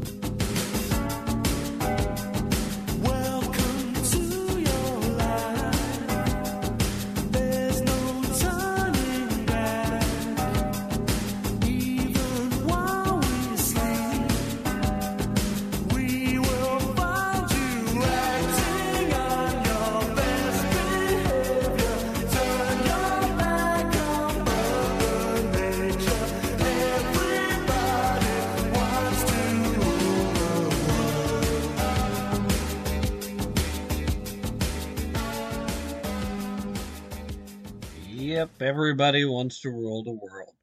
Well, all right, we're uh, we're spiraling into the last story of the day, so might as well get there a little uh, sooner. Yeah, it doesn't make a lot of sense, does it? If you have the opportunity, please visit patriotmusic.com. And I would greatly appreciate it if you would come over and join the Tapp into the Truth locals community. Uh, it's a, a, great place to come hang out, and so far, not a very crowded place. So come on over. The listenership over at Stitcher.com has been through the roof, and yet uh, folks coming to join the locals community just doesn't seem to be there. Come on, guys. Anyway, um, we've been talking a lot about looking at data before assigning uh, blame, looking at data before trying to make a determination. There are some things that there just hasn't been very much data available for. And this next story is about that. We finally have a new study bringing forth a little bit of light uh, involving hospital databases and what they insist on calling gender affirming care. Now, when we talk about gender affirming care, what we're really talking about is gender denying care. Uh, it's an effort to try and deny the gender these people are and make them at least outwardly look uh, like they're a different gender. We're talking about surgical mutilations and chemical castrations. We're talking about an opportunity to make money for a very long time instead of following the Hippocratic Oath, at least the basic premise that you should do no harm. That that is the first fundamental principle of the Hippocratic Oath, right? Anyway, we've got a brand new study based on hospital databases stating that at least 1,130 adolescents between 2016 and 2019 received top surgeries. This is, of course, when they uh, either do mastectomies or augmentations. The study, of course, was published in the uh, Journal of American Medical Association Pediatrics Division. And according to them, they literally saw a 300 did you catch that? 389% increase. Nearly 400% guys. That's that's why i'm emphasizing the number. 389% increase in adolescents ages 12 to 17 who obtained top surgeries in the three year period between 2016 and 2019. An overwhelming majority of them, of the adolescents seeking the surgery, were female, roughly about 98.6%. Only about 1.4% were male. So you had very few boys trying to become girls in this particular time frame that were adolescents, but you did have a lot of young adolescent girls who simply didn't want to be girls anymore, and so they had their breasts removed. Quoting here, to our knowledge, this study is the largest investigation to date of gender affirming chest reconstruction in a pediatric population. This, of course, uh, was written by the paper's authors, uh, who are each affiliated with Vanderbilt University Medical Center. They went on to say the results demonstrate substantial increases in gender affirming chest constructions for adolescents. Now, again, I pause here because I, I, want that to sink in a bit. I know sometimes it sounds like I'm stalling to to get a page moved or get a computer screen that just went blank back up, and that's because sometimes that is what's happening. But in this case, no, I I want that to sink in. This is coming from folks associated with Vanderbilt University. That's the folks that the Daily Wire, and Matt Walsh in particular, really went after. Brought to light that this is an ongoing issue. Vanderbilt University here in the state of Tennessee. Meanwhile, it's important to pay attention that these facts are very limited. These numbers are very limited. The data points are very. We saw nearly a 400% increase according to hospital databases. And, and that's part of why this particular study significantly underestimates the number of adolescents who have received these gender related chest surgeries. It only contains hospital based data. It does not have anything from the private surgery centers, which are way more likely to be involved in this type of surgery. The data was collected from the National Ambulatory Surgery Sample. That's an outpatient hospital surgery database in the United States. According to the uh, JAMA, it included only procedures performed in hospitals, not by plastic surgeons in private settings. Because these procedures yield right around $10,000 per patient, just just that procedure alone. That doesn't count all the follow-up care that is required, especially if you're going through a gender redefining uh, type of treatment do you hear the disdain in my voice for the use of those words? A lot of these mastectomies, a lot of them, they take place outside of the hospitals. They take place in surgery centers that are owned and operated by plastic surgeons. Now, the ages of the pediatric patients, they ranged from 12 to 17. 12 the youngest folks that are popping up in this particular group of databases. 42 of this number were between 12 and 14. 131, which is 16% of the total, were 15 years old. 291, that bumps us up to 34.5%. They were 16. 365 of them, 44% of the total were 17.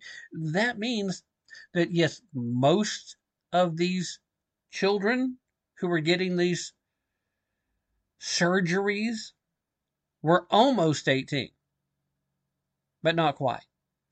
The fact that there's a category for 12 and 14 year olds up here at all is ridiculous. The fact that it's happening with 15 year olds uh, should be criminal.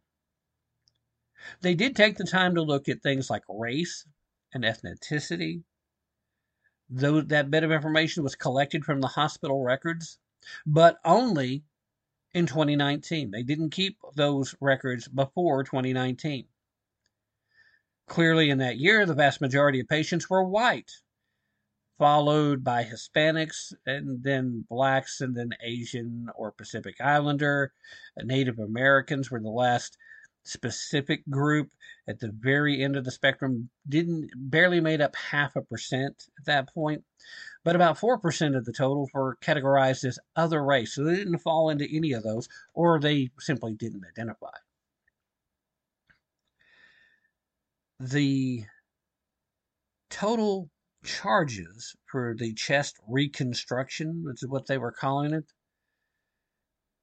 the median total was $29,886. That's a number that was adjusted for inflation, according to the authors. Most of the chest surgeries, roughly about 61%, were covered by private health insurance. 16.5% used public health insurance, including uh, Medicaid.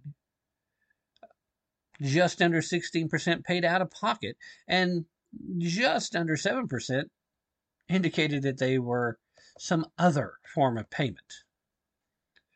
Most adolescents included in the analysis lived in a densely populated area, with literally 68% of them living in a country, I'm sorry, in a county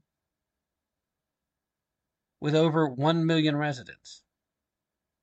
21, almost 22% lived in a moderately densely populated area, and only just under 10% lived in a county with less than a quarter million residents. Over half of those who obtained chest surgeries had a family annual income of over $82,000. Psychiatric comorbidities for these patients were listed, which included anxiety, roughly 21% of these folks, depression, uh, just a little over 16%. But again, it's very likely that a significant underestimation of those numbers were in place since these numbers were much lower than the high rates of depression that are typically seen among trans identified teens. Again, hospital databases that were treating the one thing like a surgery rather than being a psychiatric facility. So they're not likely to be able to keep very good track of those numbers. So again, not very good data collecting here. The numbers you're seeing are not going to be representational of the accuracy. However, this does kind of help support, if we're going to take those numbers at face value, that a lot of the people getting these surgeries don't actually suffer from gender dysphoria.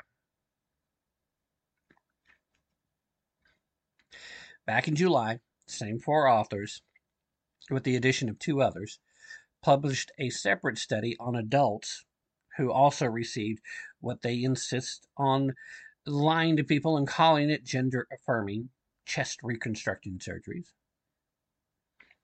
The results there also using the same outpatient hospital data found that 21,293 individuals obtained top surgeries between 2016 and 2019.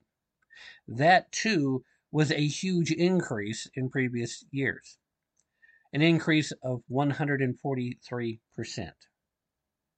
A large majority of chest surgeries were performed on female patients, roughly 82%. 82% of these surgeries are double mastectomies. Just under 28% of these trans identifying males received breast augmentations. Now, you might say, why are we talking about this? Why is that such a big deal? It's because this is the only information we got from the first real study into what these people are doing by butchering our children. It is an acknowledgement, first and foremost, that it is happening to children. And it's only an acknowledgement of what's happening in hospitals. So the numbers are just the very, very tip of the iceberg. As we learn more, this will become more disturbing. Let's not stop finding out the facts of what these people are doing to our children. That's going to have to be it for tonight, ladies and gentlemen. Thank you so very much for being here. And remember, don't take my word for it. Definitely, definitely don't take their word for it. Be prepared to put in some effort and, most importantly, use your brain if you really want to tap into the truth. This is Tim Tapp. Let's go, Brandon. Hey. Let's go.